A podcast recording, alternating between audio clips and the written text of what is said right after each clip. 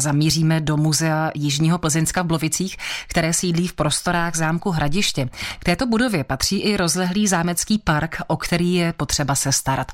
Na přelomu 19. a 20. století se o tento prostor staral místní zahradník František Nejdl. Jak vypadal jeho domek uvnitř i zvenku, tak to zjišťovala redaktorka Kateřina Dobrovolná od pracovníka muzea Michala Červenky. Nacházíme se před domem bývalého zámeckého zahradníka. Tento jednopatrový dům obývali zámeští zahradníci pravděpodobně od roku 1873. Nachází se na severozápadním okraji zámeckého parku v dnešní Hradiské ulici.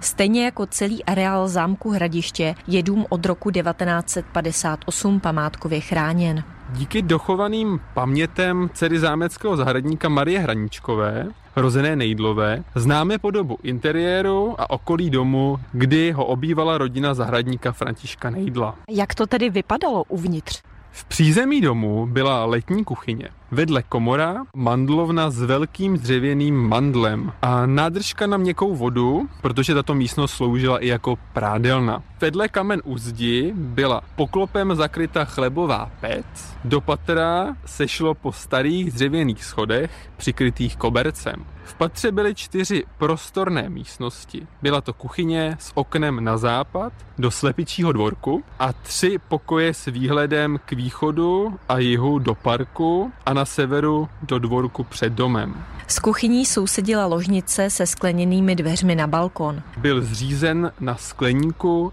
zvaném pomerančový. Proč pomerančový? Protože se v tomto skleníku kdysi pěstovali pomeranče a citrony. A co okolí domu? Jak moc se změnilo od té doby? Změnilo se velmi. Dochovala se podoba z počátku 20. století, kde na východní straně zahradníkova domu se rozprostírala poměrně velká zelenářská zahrada. Od parku byla oddělena z jižní strany velkým skleníkem a z východní strany plotem. Pokračováním plotu byly tři menší skleníky, a to meruňkový, železný a šípkový pro zakořeňování růží. Severní stěnu zahrady tvořily dva skleníky, palmový a pelargoniový. Popisuje Michal Červenka. V současnosti je dům v soukromých rukou a je oddělen od zámeckého areálu. A co víme o osobě Františka Nejdla? František Nejdl se narodil 21. ledna 1868 ve Staré huti u Blovic. Uvádí pracovnice Muzea Jižního Plzeňska v Blovicích Tereza Pelcrová.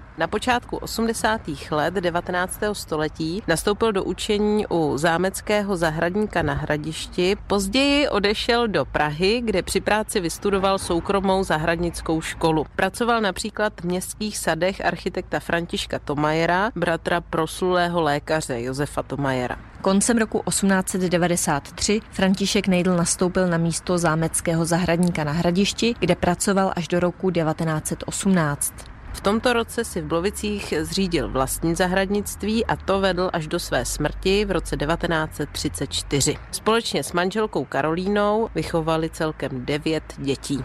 Kateřina Dobrovolná, Český rozhlas.